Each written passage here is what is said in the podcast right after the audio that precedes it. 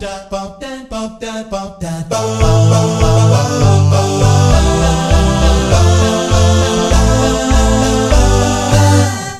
apa kabar semuanya? Semoga baik-baik aja. Sekarang uh, udah mulai masuk ming, uh, bulan kedua ya.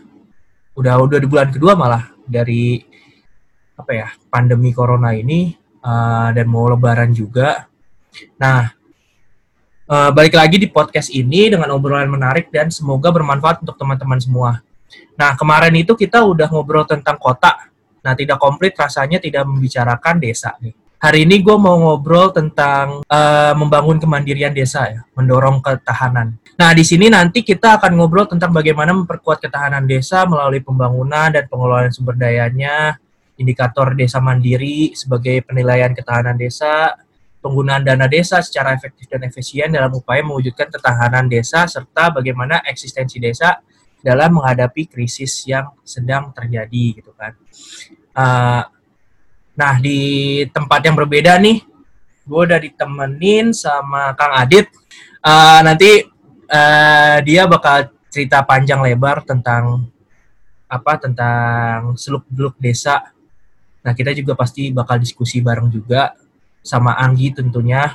Uh, kita ngobrol-ngobrol seputar isu-isu yang tadi di apa dijelaskan di atas ini gitu kan. Nah, langsung aja kali ya. Uh, buat Kang Adit, Assalamualaikum Kang. Halo Kang Adit, Assalamualaikum. Waalaikumsalam. Apa ya? kabar nih? Alhamdulillah baik, ya. baik. Terus aktivitas selama PSBB dan pandemi ini terganggu nggak? Kira-kira selama ini? Ya gitu aja sih kalau kerja kantoran kan paling kita kayak WFH atau kadang kalau dipanggil tiba-tiba ya ke kantor. Ya banyaknya paling kan kita harus jaga jarak dan kebanyakan harus diam di rumah aja gitu ya. Iya benar-benar. Aktivitas yang bisa aja ya. Ya buat ini juga sih memutus rantai COVID-19 ini juga ya biar ah. cepat dikelar ya. Berita-berita juga udah mulai banyak yang dibuka-bukain mall ya. Iya, ini nah, itu tuh. Ya kan bener kan? ya mau sampai kapan kayak gini ya? Udah kita terserah aja ya hashtag terserah aja ya. ya tapi semoga semoga ke depannya uh, angkanya semakin turun dan kita bisa aktivitas normal lagi ya. Ya mungkin langsung aja uh, sebenarnya aku banyak yang ingin banget belajar nih tentang pembangunan desa ya kan. Nah seperti yang diketahui kan membangun desa dan pulau terluar itu kan salah satu nawacita nih ya kan Yeah. Nah, ini relevan sekali ketika dari ketika dari dulu kita kan hmm. perspektif kita sebagai orang awam apa sebagai orang yang bi apa uh, orang biasa gitu memandang suatu desa itu kan kayak apa ya kayak yang tertinggal banget gitu kan pengelolaan sumber dayanya itu nggak efektif gitu kan terus tingkat pendidikannya rendah ya kan infrastrukturnya hmm. belum terlayani pokoknya ya hampir semuanya negatif lah ya. Tapi kan kita tahu juga kan banyak juga desa-desa yang apa ya bisa mengelolanya dengan baik gitu kan. Nah tapi dengan adanya nawacita hmm. ini uh, kita mundur lima tahun ke lima tahun ke belakang itu ini udah ada mulai perubahan nih ya kan. Apalagi kalau udah apa apalagi hmm. udah ada konsentrasi pembangunan di desa itu sendiri. Jadi kayak udah ada perubahan sedikit demi sedikit ada beberapa desa-desa yang udah menunjukkan tajinya ya kan nah ini kan sebenarnya yeah. Iya. uh, prestasi yang bisa dibanggakan juga kan karena kita tahu kan sumber daya di desa itu sendiri kan sangat apa ya bisa dibilang kan uh, sangat membantu dalam pembangunan nasional juga kan ya kan kayak pangannya hmm. kayak uh, apa ya kayak pariwisatanya dan sebagainya itu kan bisa apa sangat membantu pembangunan nasional juga gitu kan. Nah, eh, kira-kira nih menurut Kang Adit nih itu gimana pembangunan desa ini mampu merubah wajah desa gitu loh menjadi lebih mandiri sehingga tuh kelihatan kayaknya desa sekarang lebih berketahanan gitu loh secara sosial, secara uh, infrastruktur, secara ekonomi dan sebagainya itu. Gimana Kang? Iya. Ya jadi kan uh, kayak kita emang benar tadi kayak Nova cerita ya. Mm. Kayak desa tuh dulu tuh kita tuh selalu menganggap sebagai objek pembangunan gitu ya. Mm. Jadi kan terkesan pembangunan yang dari atas ke bawah gitu ya. Jadi seolah-olah desa itu tidak tidak diberikan ruang untuk bisa mengelola sumber daya alamnya secara sendiri, secara langsung, untuk mampu memenuhi kebutuhan tersebut gitu loh. Nah, di nawacita yang ketiga yang tadi dijelaskan ya, yang Pak Jokowi itu di mana membangun Indonesia dari pinggiran, salah satunya adalah dari desa. Nah, di sini desa diangkat sebagai subjek pembangunan, tidak lagi sebagai objek pembangunan. Harapannya apa? Harapannya supaya desa mampu mengelola sumber daya yang ada secara mandiri, dia bisa menggunakannya secara optimal, yang tentunya diberdayakan atau di dikelola oleh masyarakat desa sendiri itu pak. Jadi, oh. uh, uh, jadi kayak nanti kita kan akan bahas tentang yang dana desa seperti itu ya, ya tentang pembangunan desa seperti apa. Jadi pergeseran paradigma itu benar bisa membuka bisa memperlihatkan wajah desa ke depannya tuh seperti apa gitu loh. Kadang yang betul juga dijelasin tadi kayak kita tuh seolah-olah kayak anggapan desa tuh yang terpencil gitu ya, susah hmm. akses, jalan jelek atau apa. Tapi dengan uh, di desa sendiri nanti juga ada dibahas di IDM ya. Jadi ah. di desa-desa sendiri kan ada berbagai tingkatan-tingkatan ya. Yang ke sini ke sini itu ada tingkatan yang pada awalnya itu berdasarkan data dari PON ya. Nah sebetulnya wajah desa sekarang yang sudah uh, paradigmanya mulai digeser sebagai subjek pembangunan itu sudah mulai terlihat lah ya, terlihat pembangunan yang cukup bagus buat Indonesia. Jadi uh, seperti beberapa contoh tuh kayak Ponggok mungkin ya, salah satu oh. contoh yang bisa diambil tuh Ponggok itu di mana di Klaten kalau nggak salah ya. Itu kan si desanya sudah mampu mengelola sumber daya alamnya secara baik gitu.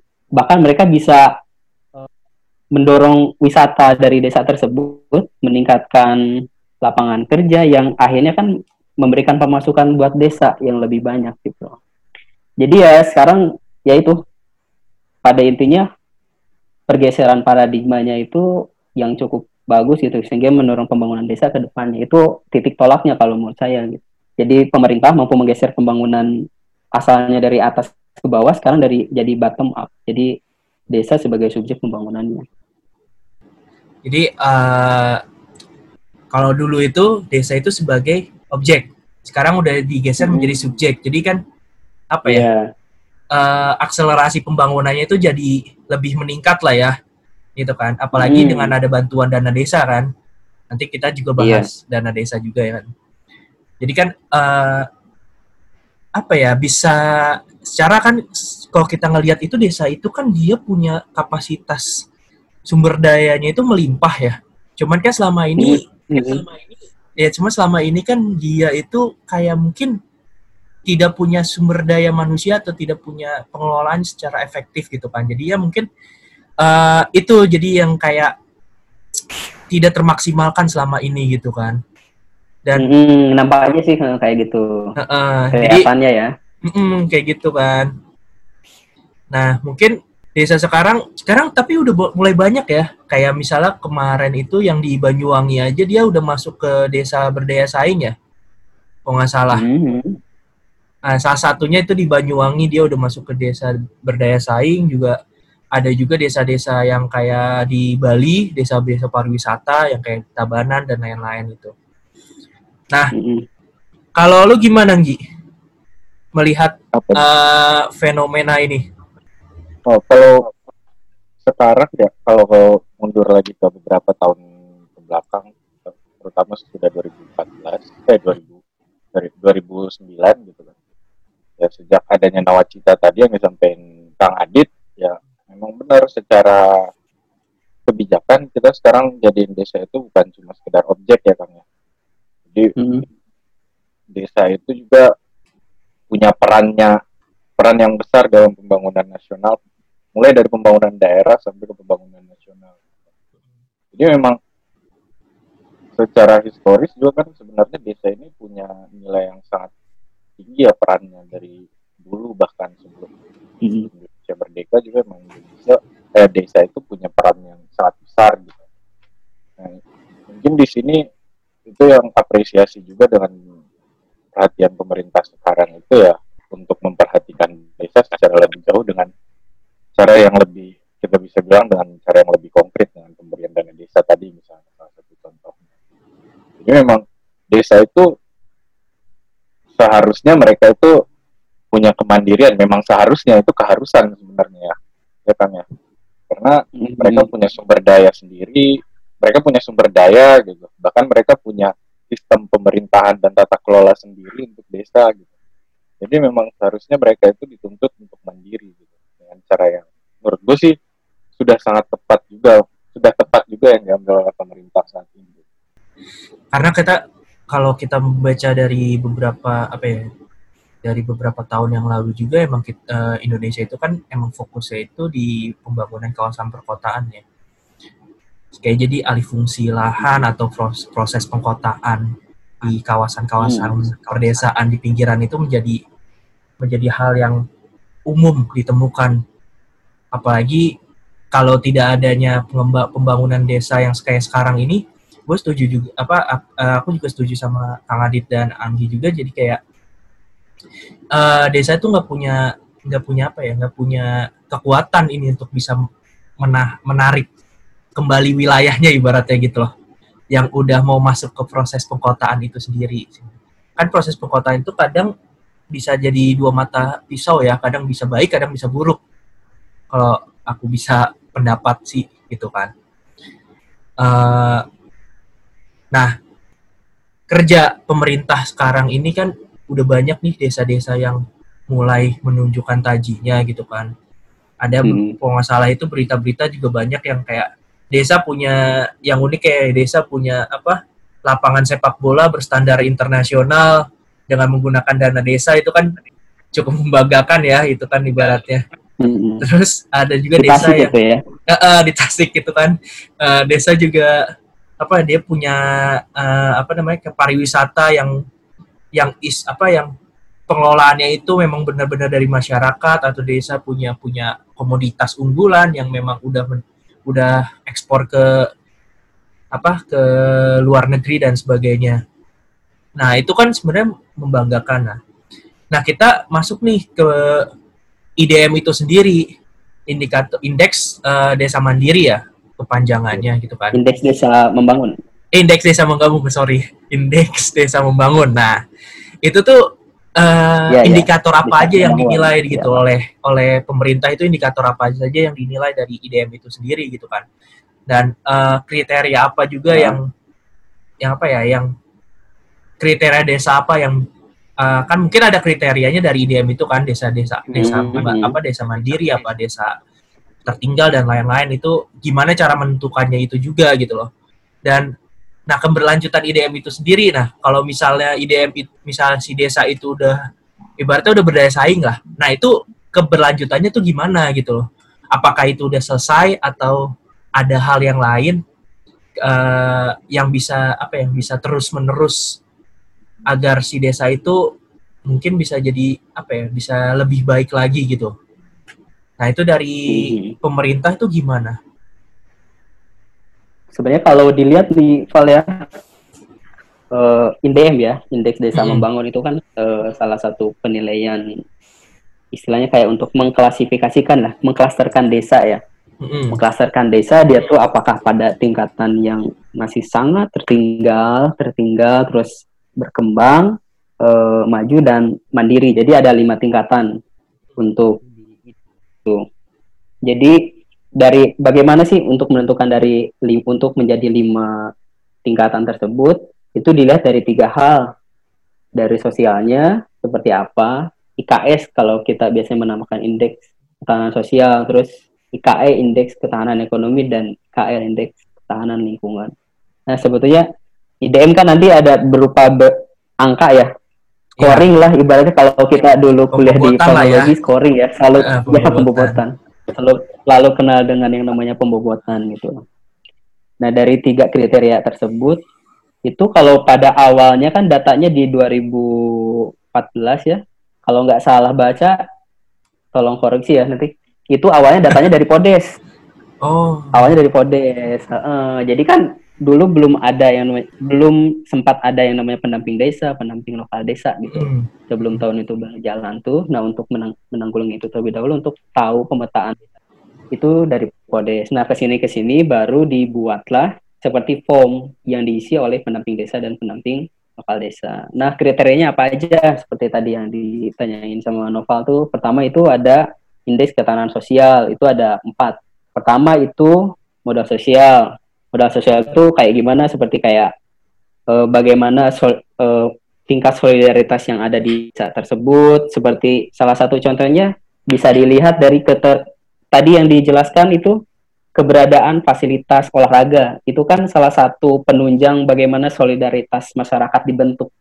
Jadi masyarakat dibentuk untuk saling uh, mengetahui satu sama lain atau ajang sebagai ajang sportivitas gitu loh kan untuk lapangan olahraga sendiri atau alun-alun itu kan sebagai kalau di plano tuh sebagai titik ya titik atau pusat kumpul gitu. Jadi diharapkan dari keberadaan fasilitas itu bisa e, mendorong tingkat solidaritas yang ada di masyarakat. Terus modal sosial tuh seperti apa lagi? Salah satu contohnya bisa toleransi nih. Kayak kita tuh kebanyakan kan sekarang ada permasalahan di Sara ya. Etnis ya, dipermasalahkan agama dipermasalahkan dan lain-lainnya. Uh -uh. Semoga ke sini sini tidak ada tidak ada tidak menjadi permasalahan-permasalahan gitu loh. Justru di indeks tersebut kan dinilai desa dengan keragaman uh, keragaman etnisnya, dengan keragaman agamanya seperti apa, tapi tetap rukun, tetap berada dalam lingkungan yang harmonis, itu kan tentu mendukung pada pada modal sosial. Terus selanjutnya adalah kesejahteraan. Kesejahteraannya seperti apa dan yang masih sekarang ada nih yang paling unik kan di desa-desa itu masih banyak siskamling ya, beda kayak di kota-kota. Itu kan salah satu bentuk perwujudan menciptakan keamanan di desa tersebut. Untuk nanti uh, pada penilaian indeks ketahanan sosial. Terus yang kedua itu selain modal sosial ada pendidikannya seperti apa. Di pendidikan tuh apakah ketersediaan fasilitas uh, pendidikan sekolah dasar menengahnya apa sudah tersedia atau tidak, jaraknya seperti apa, lalu ketersediaan sarana non formal, terus taman baca juga tentunya di desa-desa kan diperlukan gitu loh, tidak hanya di kota untuk meningkatkan tingkat pengetahuan masyarakat desa. Terus yang ketiga tuh uh, untuk tingkat uh, untuk kesehatannya seperti apa fasilitas-fasilitasnya, ketersediaan bidan, ketersediaan dokter, terus uh, bagaimana jangkauan dari masyarakat untuk menjangkau fasilitas-fasilitas kesehatan yang ada. Selanjutnya yang keempat adalah permukiman. Permukiman seperti kesediaan air, eh, air bersih, sanitasi, listrik, dan lain-lain sebagainya. Nah, itu yang pertama itu dari sisi sosial ya. Terus yang kedua tuh dari ekonomi indeks ketahanan itu misal contohnya produksi desa di di Permen 2 2016 itu jelaskan justru desa yang memiliki indeks ketahanan ekonomi yang cukup bagus itu apabila apabila memiliki lebih dari satu komoditi gitu. Jadi masyarakatnya mampu mengelola komoditas yang uh, beragam di desa tersebut tapi cukup berhasil. Terus selanjutnya bagaimana sih akses distribusinya uh, dari produksi yang ada di desa tersebut. Yang selanjutnya akses untuk ke pusat perdagangannya seperti apa seperti pasar desa, uh, apakah pasar desanya ada di desa tersebut atau di desa lainnya mungkin atau di tingkat kecamatan gitu. Sebenarnya ada lembaga keuangan gitu. Kalau kita sekarang kan ada koperasi ya. Yeah.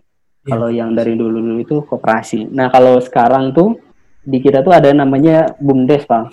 Badan Usaha Milik Desa. Jadi hmm. setiap desa diupayakan memiliki badan usaha yang di sana mampu mengelola sumber yang sumber atau potensi sumber daya alam atau apa pun lah itu dari desa tersebut yang nantinya diharapkan mampu memberikan sumbangan bagi bagi PAD pendapatan asli desanya. Lalu eh, keterbukaan wilayah untuk indeks ketahanan ekonomi yang terakhir itu keterbukaan wilayahnya seperti apa? Apakah moda transportasinya mampu mendukung untuk distribusi barang-barang? Terus setelah lihat itu batas jalannya bagaimana nih? Apakah bagus atau enggak, sudah beraspal atau masih berbatu atau masih tanah gitu ya. Kan kebanyakan kayak kita melihat tuh, ya itu yang tadi diceritakan paradigma desa tuh memiliki jalan yang jelek, tapi kan tidak semua desa uh, seperti itu gitu ya. Dan terus yang ketiga nih, tadi kan ada indeks ketahanan sosial ya. Terus kedua indeks ketahanan ekonomi, yang ketiga itu indeks ketahanan lingkungannya seperti apa. Indeks ketahanan lingkungan ini, ini seperti permasalahan pencemaran di desa tuh apakah ada atau enggak. Kan dijelaskan ada pergeseran desa ke perkotaan. Tentunya di salah satu contoh ya, misal di tempat saya sendiri lah ya, hmm. itu kan masih ada beberapa tempat yang itu tuh masih statusnya desa gitu loh. Tempatnya ada yang udah status kelurahan, ada tempat desa. Nah di sana itu di RT RW-nya dijadikan sebagai kawasan industri, industri teks. Industri tekstil itu pembuangan limbahnya itu kan ke sungai yang mengaliri yang mengaliri di sekitar desa-desa itu yang tentu airnya diperlukan untuk pertanian gitu loh. Nah itu dilihat juga seperti apa gitu kriteria tiga tadi dari IKE, ekonomi, IKE sosial, dan IKL lingkungan. Nanti dilihat pembuatannya seperti apa, dinilai, dan nanti dibagi nih. Dibagi menjadi tiga, sebagaimana tadi dijelasin tuh, apakah nanti dia masuk sebagai desa tertinggal, sangat ter, sangat tinggal, desa tertinggal, berkembang, maju, atau dia sudah pada tingkatan paling mandiri desa ya untuk data terakhir yang saya tahu nih Pak ada hmm. sekitar 74.954 desa di Indonesia. 74.000? Data terakhir.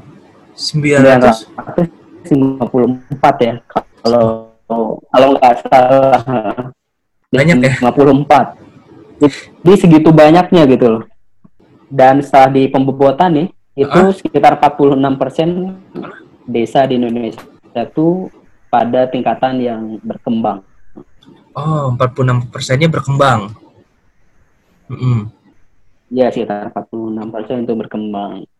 Nah, setelah ada penilaian dari IDM tersebut, nanti kelanjutannya kayak gimana nih? Ya tentunya diharapkan dari adanya alokasi dana desa, terus dari anggaran-anggaran desa, program-program kegiatan yang ada di desa itu itu tentunya akan dinilai idemnya itu akan diperbaharui. Tergantung bagaimana kondisi desa pada saat itu. Apakah dia mampu mempertahankan kondisi uh, lingkungan seru menurun gitu.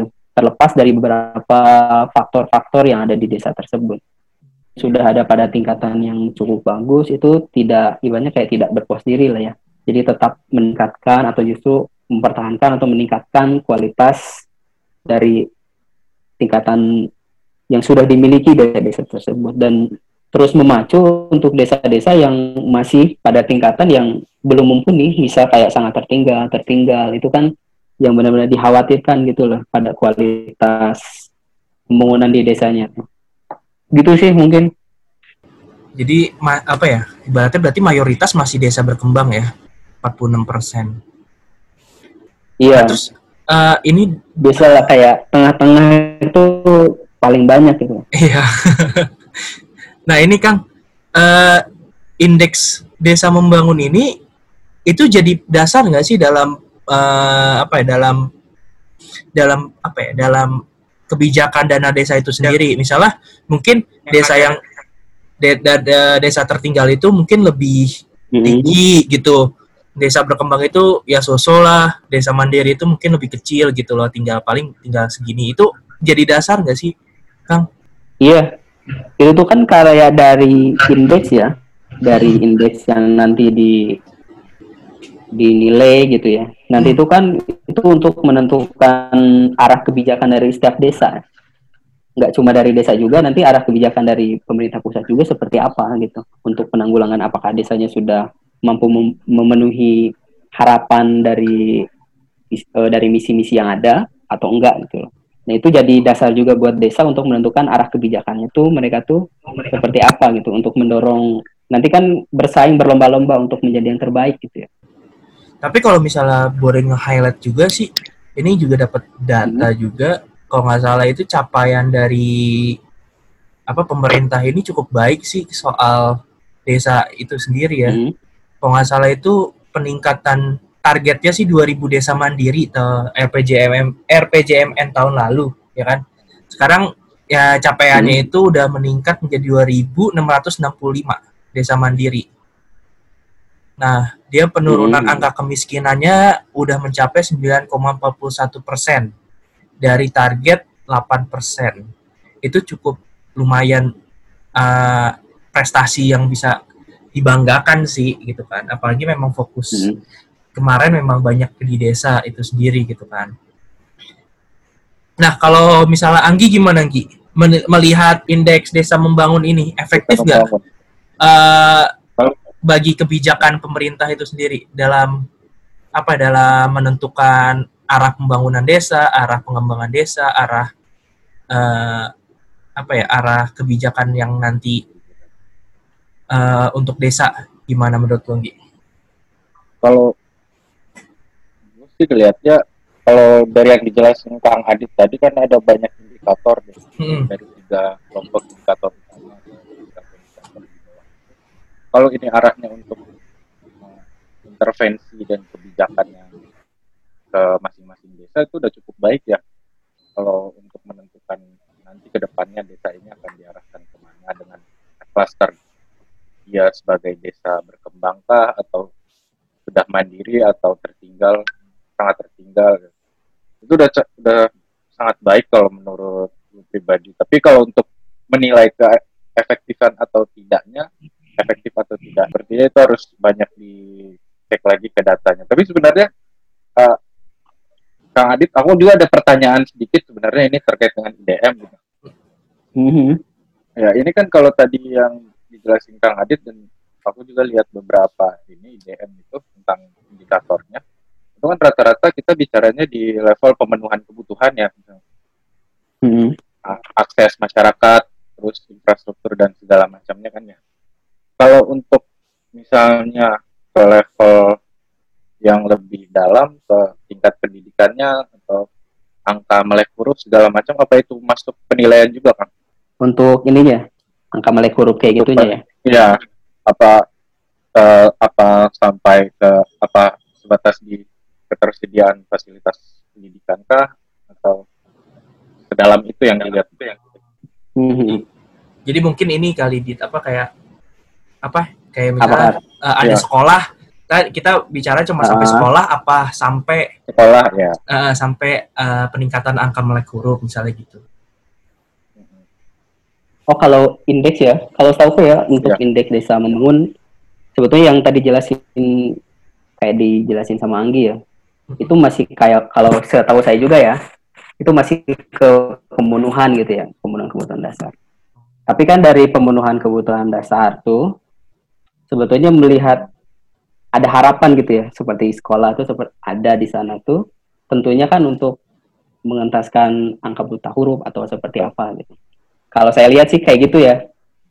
Ya kalau Jadi saya cek nanti- juga sih, mm-mm.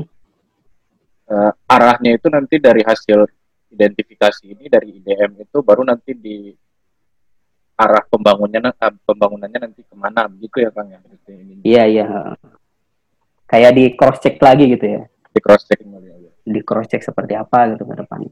Kayak isu yang lagi hot sekarang kan stunting ya kalau di Ya, Ya. Anda ah. mungkin teman-teman juga ada tahu ya. Ah. Nah, itu isunya kan Setiap tahun ya. itu. Nah, eh, itu kan salah satu masalahnya kayak pemenuhan dasar ya seperti Dasar, air ya, bersih, Mhm. kualitas eh, kualitas lingkungannya seperti Hmm. apa, pemenuhan kebutuhannya seperti apa. Itu kan bisa dili- dilihat juga stunting itu kan dilihat dari apakah pemenuhan kebutuhan dasarnya sudah mampu terpenuhi atau enggak gitu. Yang bisa dilihat dari IDM ini kalau menurut saya. Berarti eh, bisa disimpulkan itu berarti eh, IDM itu menilai dari outputnya ya, bukan outcome-nya berarti kan. Outcome-nya nanti eh, ketika si Dari- output uh. si outputnya itu udah mulai kelihatan nih, baru arah pengembangannya ke mana untuk bisa mencari Uh, uh, outcome-nya uh, itu sendiri kan. Iya. Kalau yang saya lihat sih seperti itu. Gitu. Oke oke oke. Ah. Nah s- mungkin nanti mungkin kita bisa bahas lagi eh, salah satu isu yang tentang desa gitu. Soalnya kit- eh, aku tuh bisa menemukan ada indeks membangun, eh, indeks desa membangun, ada juga indeks kawasan perdesaan, kalau nggak salah. Hmm. Ya, itu juga ada kan indeks kawasan perdesaan Ya. kalau nggak salah, ya kan? Padahal ini- dia di Iya, Ah. ini ini kan berarti eh, ada ada ada hal yang lain yang bisa yang dinilai oleh pemerintah gitu loh. Ya kan? Iya benar. Nah, ini kan jadi unik ini mungkin kita bisa nanti mungkin kita bisa ngobrol lebih lanjut tentang kawasan perdesaan itu sendiri ya kita. Oh, sekarang mungkin kita fokus di desa itu sendiri. Desa desa, aja gitu kan. Ah. IDM itu sendiri. Ya, eh, kalau kita ngomongin desa ya memang kompleksitasnya emang sama kayak kota sih. Tapi malah lebih jauh desa sih sebenarnya kompleksitasnya. Karena luas wilayahnya aja udah beda. Desa itu biasanya luas banget gitu. Kalau kayak dulu tuh kita dilihat dari ini ya apa? Dari ya. struktur peng, ah, struktur penggunaan lahannya kayak gitu kan. Iya, Iya. iya. Nah, Karena kalau di Undang-Undang Tata Ruang juga desa itu kan eh, yang berkegiatan apa? Berkegiatan fokusnya di pertanian. Agraria. Iya, Iya. agraria dia udah men-state itu gitu loh. Itu Padahal- juga agak unik sih. Gimana Kan kenapa kalau unik? di dat- BPS ya, data BPS, indeks BPS itu kan mereka punya skor desa kota ya. Ah, dia, dia, ya, skor desa Hmm. kota ya. Heeh. Kadang ada kawasan ada desa yang statusnya masih desa, tapi dia secara administrasi itu berada di dalam kota gitu. Ya dulu di Ah. Semarang kita melihat itu ada di beberapa kecamatan tuh masih kayak gitu. Itu berarti di luar itu ya Kang ya? Yang disebut dengan desa di sini. ya? Mm-mm. Jadi kan kalau desanya kita kan datanya ngambil dari Dagri ya. Nah, Jadi da- Dagri yang menentukan status desanya seperti apa. ya. Nah, diambillah dari dari desa desa yang ditentuin sama Dagri itu untuk penentuan desa mana saja nih desa mana nanti aja. dinilai. Ah. dasarnya dari sana sih, dari Dagri.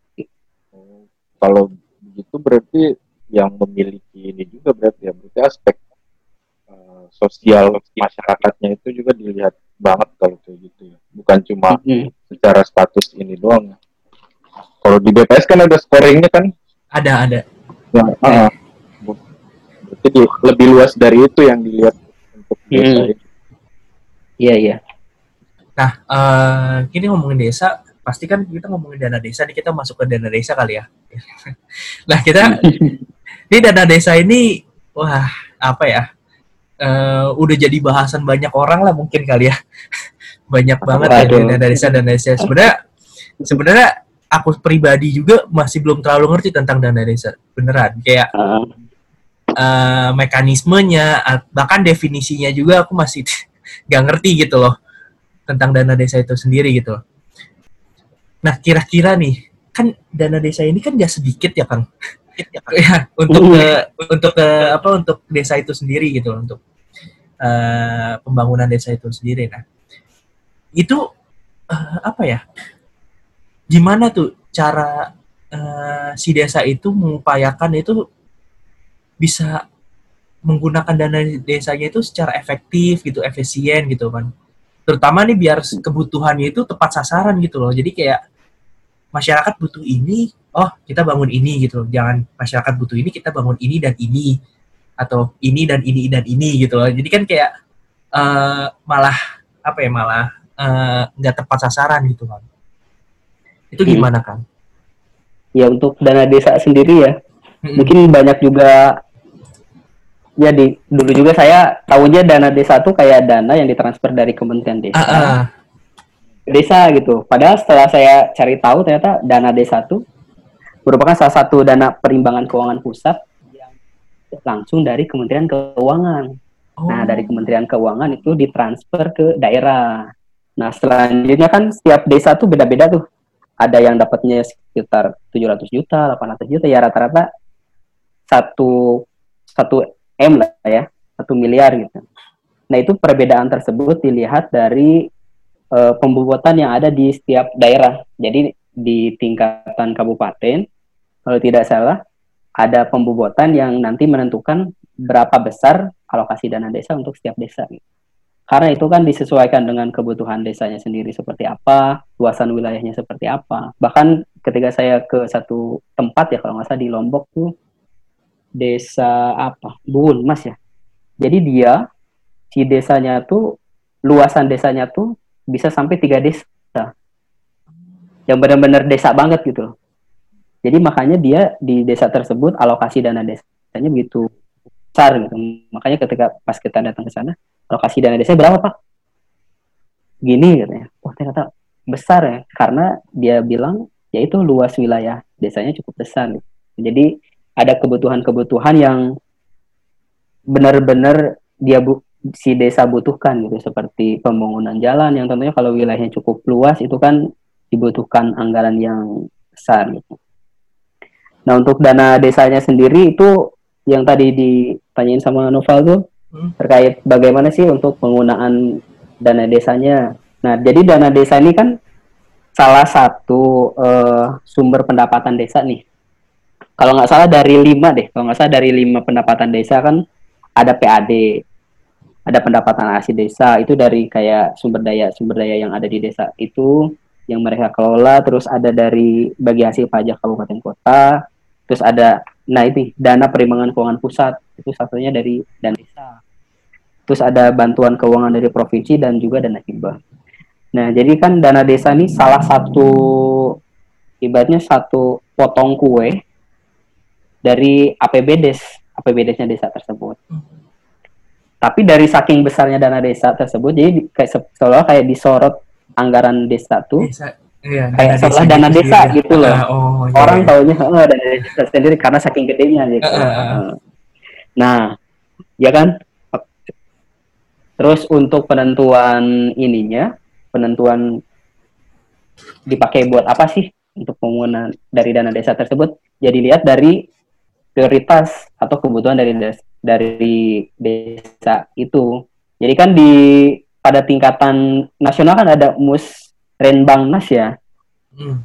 Nah untuk di tingkat desa kan ada musdes juga. Jadi di sana tuh ada beberapa melibatkan beberapa tokoh masyarakat, melibatkan masyarakat, melibatkan aparat desa, uh, mendiskusikan kebutuhan-kebutuhan desa itu seperti apa, pembangunan desa tersebut ke depannya seperti apa.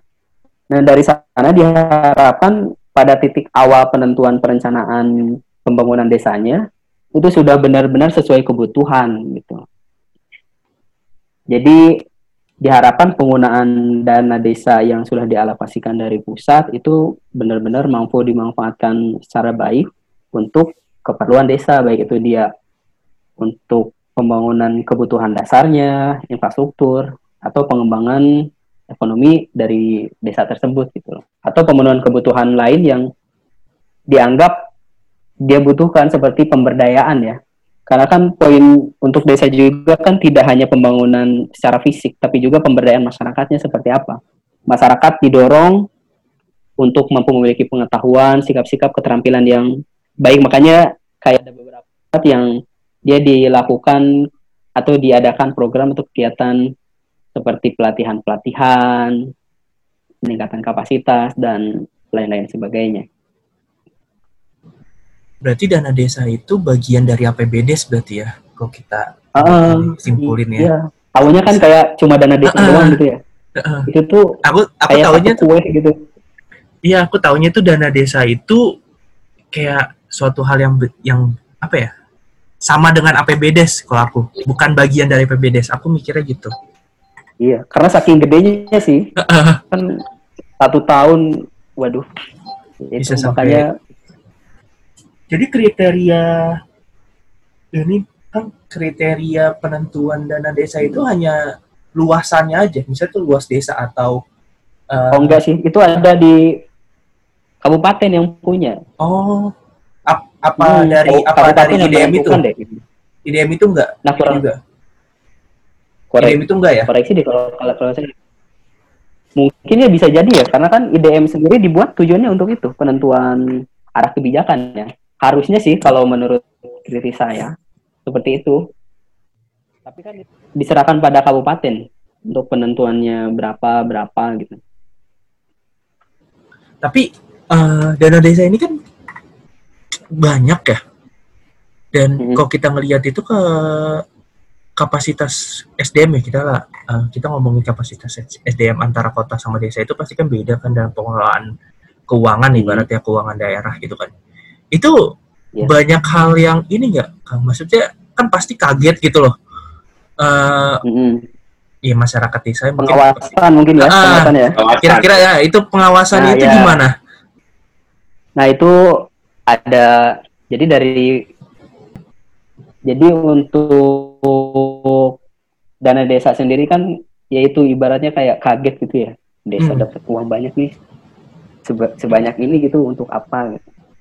Jadi kan diharapkan dari itu nah untuk dana desanya sendiri kan nanti dialokasikan sama desa ya pemerintah desa nanti itu untuk dibuat untuk apa gitu.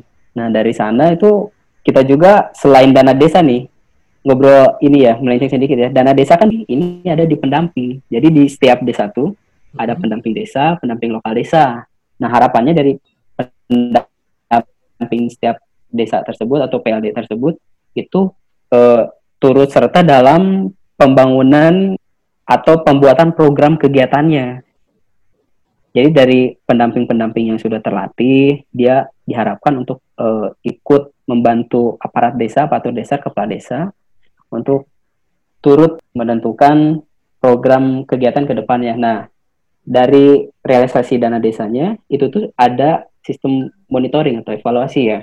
Jadi nanti kepala desa langsung melaporkan penggunaan dana desanya ke bupati. Lalu dari bupati dia melaporkan ke gubernur, dari gubernur secara berjenjang langsung ke menteri. Jadi selalu ada pelaporan-pelaporan untuk men- menghindari penyelewengan-penyelewengan penggunaan ya. Berarti adalah sistem Ah. pengawasan yang Jadi yaitu sistem monitoring ya memang benar-benar diperlukan ya. iya Iya, benar, harus benar. benar-benar. Dan termasuk ini di prioritas penggunaan dana desa desa juga ada alokasi khusus untuk papan pengumuman. Jadi setiap desa dibuatkan kayak baliho gitu loh. Baliho atau apalah media informasi yang dia menjelaskan penggunaan dana desanya itu untuk apa aja gitu. Jadi bisa dilihat oleh seluruh masyarakat desa. Jadi ada transparansi Itu di setiap- sana ya Transparansi. Ya, setiap saya ke desa-desa, saya lihat selalu ada sih. Selalu ada transparansi publik penggunaan dana desa. Eh, kalau lo gimana Gi kira-kira dari kebijakan dana desa ini Jadi kalau tadi nyambung dikit dari Kang Adit ya, jadi kan dijelasin juga kalau ini tadi mungkin dijelasin kayak ini masuknya ke kabupaten gitu, usulan itu masuk ke kabupaten tadi nyambungnya itu dulu. Jadi memang kalau di sistem perencanaannya kan di RPJM-nya daerah itu tetap ada acuan dari RPJM desa. Jadi saling timbal balik lah desa juga mengacu ke RPJMD. Jadi mungkin salah satu mekanisme pengajuannya dilihat dari perencanaan yang disusun oleh desa itu termasuk dari musrembang daerah yang juga itu mengacu dari hasil musrembang des. Jadi kemungkinan kemungkinan dana itu bukan dana ya, tapi kemungkinan eh, kebutuhan itu dipetakan di situ gitu. Kalau dari mekanismenya mungkin seperti itu kalau masuknya ke kabupaten tadi kan dijelasin Kang Adit. Kalau untuk penggunaannya, kalau kebetulan nih Kang kampung aku juga kampung aku di daerah Sumatera Utara. Mhm. itu tahun berapa ya? Dua tahun yang lalu dapat dana desa. Dua tahun dapat tiga tahun yang lalu. Sekitar tiga tahun yang lalu itu dapat dana desa. Satu m. Mereka mereka bilangnya satu m. Itu udah kelihatan sekarang hasilnya udah ada jalan. Terus dibangun buat pembangunan fasilitas keagamaan. Itu buat masjid. Mereka juga bangun di situ. Nah, secara ini kelihatan hasilnya. Jadi secara fisik kelihatan gitu loh. Apa yang mereka dapat itu dimanfaatkan. Cuma memang sesudah itu kebetulan waktu itu aku diskusi juga tuh sama ininya yang ngelola dana desa. Ketika tahun selanjutnya mereka mau dapat lagi gitu. Sementara dana yang tahun sebelumnya itu belum habis mereka bingung untuk ini gitu untuk mau diapain sih duitnya lagi gitu ya Nah, itu apa ya kalau aku ngelihatnya di situ mungkin ada itu mungkin ada peran si pendamping desa tadi ya yang tadi kan disampaikan ada pendamping Hmm. desa untuk setiap desa ya. mungkin di situ yang aku di situ yang aku agak ini sih agak di menjadi highlight juga mungkin pendamping desa itu sendiri mereka harus punya peta apa saja yang harus dilakukan oleh masyarakat desa gitu kan. Karena mereka sendiri si masyarakat desa ini bingung mengalokasikan uangnya anggarannya untuk apa gitu. Itu salah satu contoh aja sih mungkin. Tapi yang lain kita nggak tahu juga. Mungkin ada yang udah jauh lebih expert untuk ini tapi overall kalau aku ngelihat penggunaan dana desa ini kita bakal kalau kita datang ke desa-desa itu bakal banyak banget fasilitas-fasilitas publik yang di situ tertera uh, papan informasi atau yeah. mungkin informasi kecil. Jadi dia nulis ini hasil dari dana desa. Itu kan kita udah yeah, kita yeah. bisa lihat banyak banget ya. Itu kalau menurut aku pribadi pribadi ya dengan adanya hal-hal seperti itu itu menunjukkan bahwa dana ini terserap dengan baik gitu. Walaupun kalau untuk efektivitasnya itu mungkin yang punya data yang tahu gitu. Tapi untuk secara praktik terlihat sudah baik gitu karena dana desa ini bisa membantu uh, pembangunan di desa gitu. Secara daerah pun kalau levelnya di daerah otomatis targetnya si daerah ini akan akan terbantu dengan pembangunan dari desa itu sendiri gitu. Karena kan kalau kita bicara misalnya di RPJMD ada target untuk pembangunan uh, pembangunan sekolah misalnya atau pembangunan fasilitas dasar lainnya. Itu kalau misalnya sudah difasilitasi oleh desa dari bawah gitu dari bat, uh, dari level desa itu otomatis akan membantu kinerja mereka secara lebih luas lagi secara daerah. Gitu. Jadi kalau menurut aku pribadi sih dana desa ini sudah cukup baik untuk pelaksanaannya. Karena aku nggak melihat data juga jadi nggak nggak tahu sejauh apa gitu ini. tapi dari yang kita amati secara kasat mata aja itu sudah cukup baik. Iya karena ini ya eh, beberapa desa kan kebutuhan dasarnya kan kayak infrastruktur ya.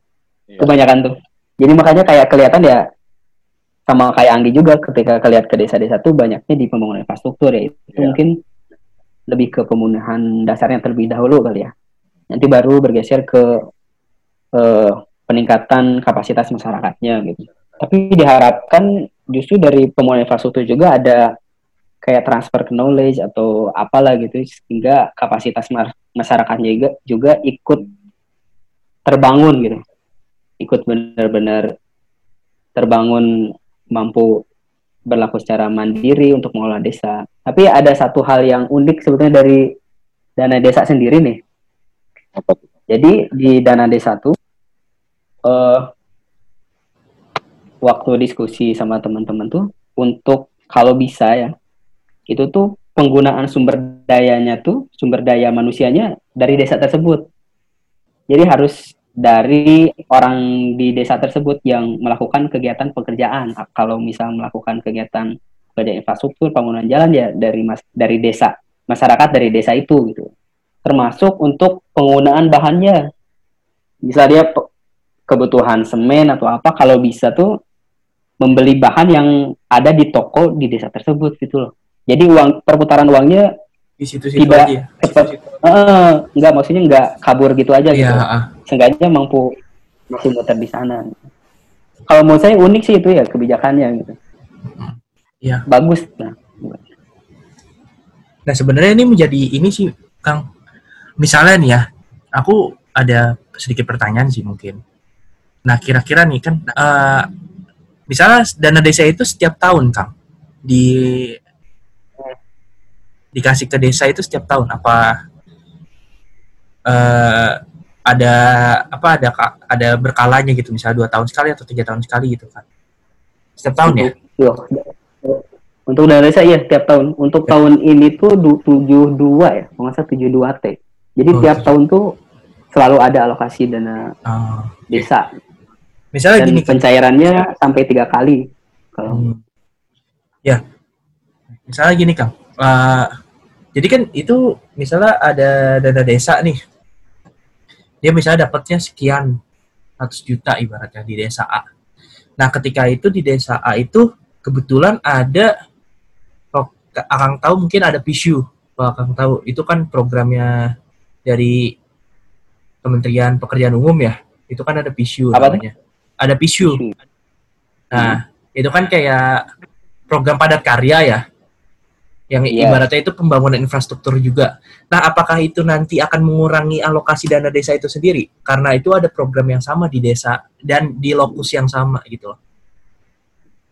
Kalau misal itu saya nggak terlalu tahu teknis lebih dalamnya ya. Ah, ah. Tapi kalau misal itu sudah di apa ter kelihatan gitu, kelihatan di rencana pembangunannya seperti apa, sebelumnya sudah ketahuan, mestinya itu ada pengurangan gitu ya. Atau Ada kalaupun penyesuaian misal berarti itu- ya. ada penyesuaian ya Ah. atau kalaupun mungkin eh untuk pembangunan infrastrukturnya itu kan bisa dialihkan untuk kegiatan lainnya gitu yang Oh, iya, iya, bisa iya. Ya, pada- alokasinya ke kegiatan lain gitu ya. Ha-ha. iya Berarti tergantung dari pendamping itu de- pendamping desa itu sendiri kan dalam menentukan iya pendamping Ininya. dan masyarakat Ha-ha, Mas. masyarakat sama aparatnya gitu kolaborasi dari teman-teman di desa Dikit nih, eh, Kang, Ah, Pak, mau iya, nanya iya. sama Adit juga tadi kan eh, udah disinggung juga tentang transfer knowledge ya. Ini dalam pemanfaatan dana desa gitu kan. Sebelumnya apa masyarakat desa itu mereka juga di ada apa ya ada mungkin dalam bentuk pelatihan khusus atau apa untuk pemanfaatan dananya atau langsung melalui si pendamping ini barengan gitu dananya masuk Oh, gitu. juga di situ itu mekanismenya gimana tuh? itu kan untuk dana desa ya dana desa kan ada banyak banget nih prioritas penggunaannya Iya. Jadi ada list-listnya di Permendes tuh. Jadi yang di tadi ditanyain sama Anggi tuh, apakah ada pelatihannya gitu atau apa ya transfer knowledge itu di sana dijelaskan salah satu poinnya ada ada untuk pelatihan kerja. Jadi alokasi dana desa bisa untuk pelatihan kerja. Eh, kebutuhan di desanya itu seperti apa? Yang benar-benar untuk mampu memberdayakan masyarakat desanya. Karena kan untuk di pembangunan desa sendiri kan tidak kita tidak melihat pembangunan fisiknya saja gitu yang ada Ya. di tanah di atas tanah tapi juga di masyarakatnya juga turut dibangun gitu loh diharapkan nanti kan untuk dana desa ini tidak maksudnya tidak terus menerus ada ya jadi harapannya kayak dikasih pancingan seperti itu dari sekarang nah nanti supaya bisa benar-benar mandiri gitu Ini ngomongin dana desa ini emang seru sih. banyak banget yang ininya Iya, soalnya Hmm, ini kan kebijakannya kebijakan baru 2014 lalu ya, kalau nggak salah ya, Iya. mulai ada Iya, gitu 14. kan. Jadi kan ibaratnya ini kebijakan yang ya itu tadi Kang Adit bilang, jadi desa itu seksi banget kan, gitu kan. bisa dibilang gitu. Jadi makanya eh, harus banyak pemahaman juga nih tentang dana desa ini supaya kita juga eh, masyarakat juga bisa paham gitu loh. Oh mekanismenya seperti ini kan. Tadi udah banyak dijelasin sama Kang Adi. Nah ini kita yang terakhir kali ya poin terakhir. Eh, ini Kang ngelihat apa ya? Kayak misalnya mungkin kita bisa kasusnya dari sekarang ya krisis krisis kayak Mhm.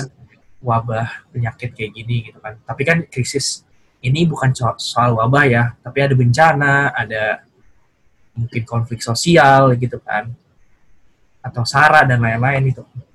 Nah itu kan pasti banyak nih.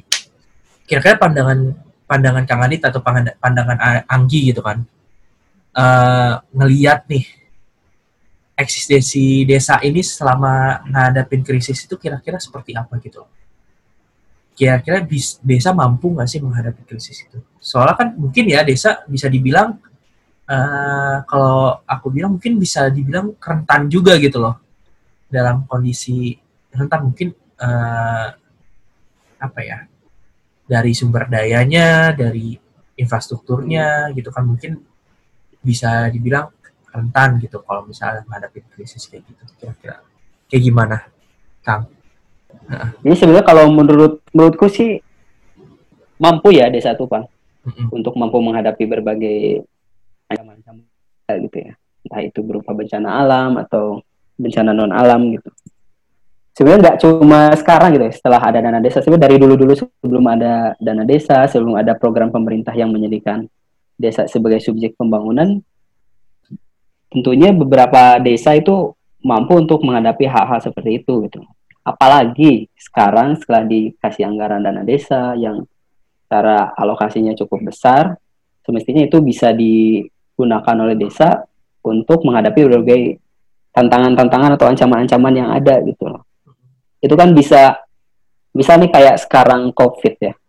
Nah ini sekarang kan kita menghadapi menghadapi COVID ya, nggak cuma hmm. Perkotaan ya, desa hmm. juga kan sama menghadapi itu hmm. gitu.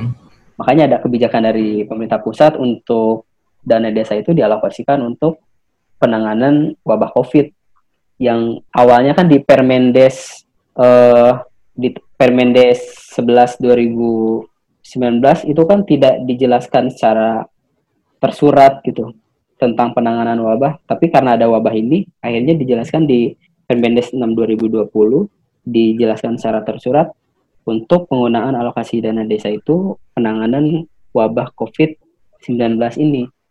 Jadi ada salah satu bantuan atau bansos dari yang mestinya dari desa gitu ya, karena itu yang dari anggaran dana desa dari desa itu yang digunakan untuk bantuan langsung tunai ke desa. Dari berbagai macam bantuan yang ada salah satunya bantuan langsung tunai jadi ya tentunya dengan alokasi yang ada sekarang mestinya desa pastinya mampu untuk menghadapi berbagai tantangan yang ada ya termasuk mungkin untuk beberapa permasalahan-permasalahan lain gitu seperti salah satunya contoh iklim ya iklim kan salah satu isu yang yeah, uh -uh. hangat juga gitu ya. salah satu yang uh, misal kayak permasalahan air bersih yang tadi kita jelasin juga kan berpengaruh terhadap masalah stunting, permasalahan iklim seperti kekeringan di wilayah-wilayah yang dia tidak sumber airnya tidak terlalu banyak, itu bisa digunakan juga alokasi dari dana desa itu untuk uh, pembangunan infrastruktur yang mampu menanggulangi permasalahan-permasalahan iklim, misal dia membangun sumur resapan, dia membangun embung, embung desa yang untuk uh, keringan atau lain-lain sebagainya. Ataupun misal di wilayah pesisir ya. Pesisir kan permasalahan seperti abrasi pantai, banjirop. Uh, uh, banjirop itu kan bisa dimanfaatkan dari sana yang tentunya harusnya sih harusnya ya pasti bisa lah kalau desa dengan alokasi seperti dana desa sekarang itu pasti bisa dulu juga bisa apalagi sekarang gitu. pasti lebih mampu lah bisa ya mampu uh -uh. kalau lu gimana Gi kira-kira kalau terkait dengan eksistensi desa, desa ini. Eksistensi desa untuk sekarang gitu ya. Malah sebenarnya momen kayak gini itu itu desa itu punya momen yang ini momentum yang cukup ini ya cukup baik ya. Karena memang ya kayak dibilang Kang Adit desa juga ter, terdampak begitu tapi di sisi lain gitu untuk beberapa daerah misalnya Jatim Jatim misalnya. Jatim itu kan udah mereka mendeklarasikan sebagai lumbung lumbung pangan misalnya. Otomatis di sini ya eksistensi desa itu yang dituntut untuk momen-momen kayak gini gitu. Apalagi misalnya dalam kondisi kayak gini mungkin distribusi agak terhambat. Jadi pangan lokal atau mungkin sumber daya lokal itu yang yang dipacu dari dari desa-desa itu tadi gitu. Nah itu yang menurut kamu pribadi momen kayak gini itu bukan cuma sebagai bentuk krisis gitu ya untuk kalau kalau dilihat di sudut pandang ini ya sudut pandang yang lebih luas ini bukan cuma krisis bagi masyarakat desa tapi juga bisa jadi ini momentum buat mereka untuk memacu produktivitas gitu salah satunya. Tambah lagi tapi memang bakal ada tantangan. Karena kayak kemarin data dari IAP itu nunjukin kalau dalam waktu dua bulan COVID ini aja udah terjadi lagi yang namanya counter urbanisasi. Jadi masyarakat kota itu yang mungkin kehilangan pekerjaan kembali lagi balik ke desa ya. Balik lagi ke desa. Nah itu mungkin jadi tantangan lagi karena desa berarti mereka harus mapping lagi kebutuhan sumber daya mereka gimana nanti memenuhi kebutuhan mereka gitu itu tuh yang kayak itu tantangan dan juga sekaligus sesuatu hal yang unik gitu. Hmm. Unik untuk kasus Indonesia itu dianggap unik juga karena memang ternyata ya kota itu dianggap sebagai hanya tempat untuk mencari nafkah gitu kan. Jadi mereka akan kembali ke desa di mana mereka sebenarnya berasal gitu. Jadi itu yang hal-hal yang kayak gitu yang menurut aku juga kayak ya akan menjadi sesuatu hal yang beda bagi desa gitu, bagi masyarakatnya, bagi wilayahnya. Tapi memang balik lagi kayak tadi untuk kasus-kasus uh, misalnya pembunuhan pangan gitu. Sekarang lagi sangat sekarang apalagi momentumnya mau Idul Fitri gitu kan. Pasti di pusat pun sangat uh, fokus gimana pemenuhan pangan misalnya dalam kondisi wabah kayak gini juga. Jadi pasti pangan-pangan lokal itu yang mayoritas disupport dari desa itu pasti akan sangat sangat didorong untuk itu gitu. Ditambah lagi dengan adanya dana desa kayak tadi dibilang sama Bang Adit, itu pasti akan meningkatkan lagi, pasti akan meningkatkan produktivitas desa itu sendiri gitu. Jadi kalau aku melihatnya ya pasti desa akan terdampak juga karena COVID ini, tapi di sisi lain ada potensi juga gitu di sini untuk masyarakat untuk desa itu sendiri. Setuju sih sama Anggi sama Kang Adit juga tadi banyak menjelaskan. Ya, uh, apalagi Anggi ya tadi soal ketahanan pangan itu sendiri kan, pemenuhan pangan itu sendiri gitu kan. Soalnya uh, aku juga pun sependapat karena menurutku di momen-momen kayak gini sebenarnya desa mampu untuk bisa apa ya, untuk bisa memenuhi kebutuhan pangan lah nasional secara nasional. Cuman pada prakteknya memang tidak sesuai dengan apa yang diharapkan gitu loh. Tapi mungkin ya kita nggak tahu ya mungkin ada satu atau dua lain hal yang menggang, apa yang mengganggu atau menjadi tantangan dalam distribusi barang misalnya atau ada juga apa ya, yang mengont apa controlling dalam harga gitu kan kita nggak tahu juga. Karena kalau kita ngelihat uh, aku apa ya saya sama ini juga aku juga beberapa kali ya misalnya kita uh, ke desa itu ngelihat deh perubahan desa itu sangat signifikan gitu loh. Apalagi dalam hal pengetahuan. Karena menurutku uh, banyak sekarang yang malah di desa itu banyak yang kayak membangun desa membangun desa gitu loh.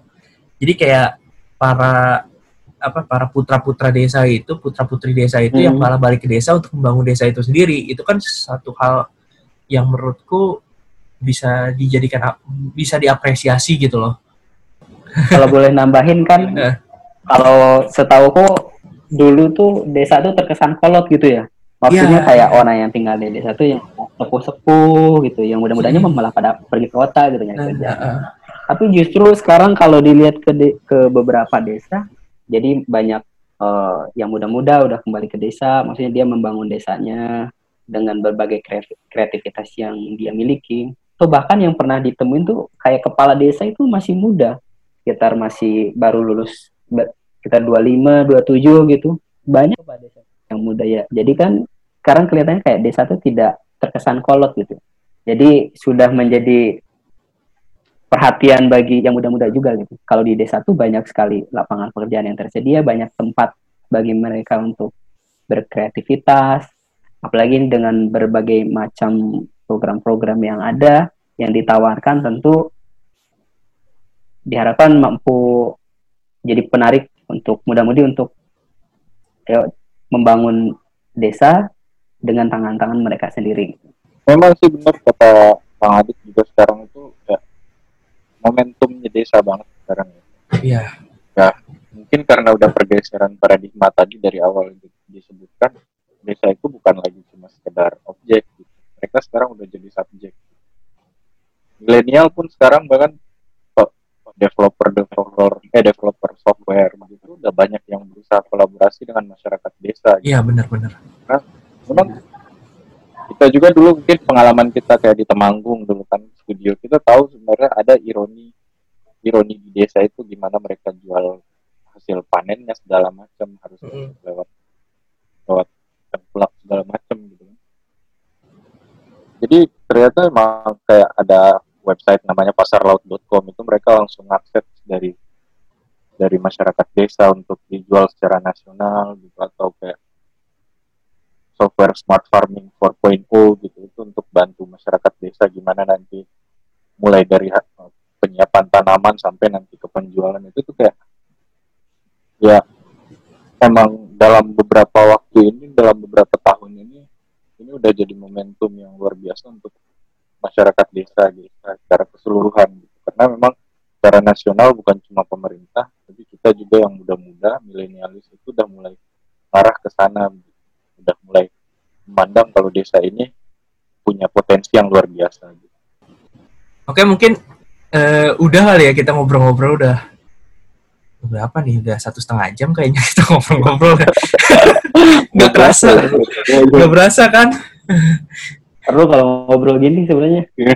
iya.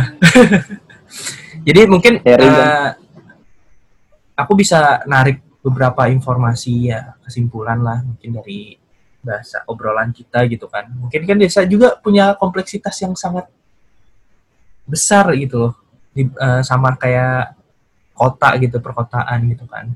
Tadi Kang Adit juga bilang kan uh, sub, apa paradigmanya udah berubah nih. Desa itu jadi subjek bukan jadi objek lagi. Jadi kan uh, pembangunannya jadi lebih masif kelihatannya apalagi dengan ada bantuan dana desa juga itu ya Kang ada bantuan dana hmm. desa itu gitu kan itu kan jadi kayak mungkin jadi bridging atau jadi tools uh, dalam apa ya dalam mengelola atau mengelola sumber daya alam itu menjadi suatu potensi yang bisa dikembangkan di desa itu sendiri gitu kan dan itu juga bisa jadi membuat desa mandiri. Tadi juga dijelaskan juga gitu informasi-informasi tentang desa mandiri itu sendiri kan kriteria kriterianya apa aja gitu kan.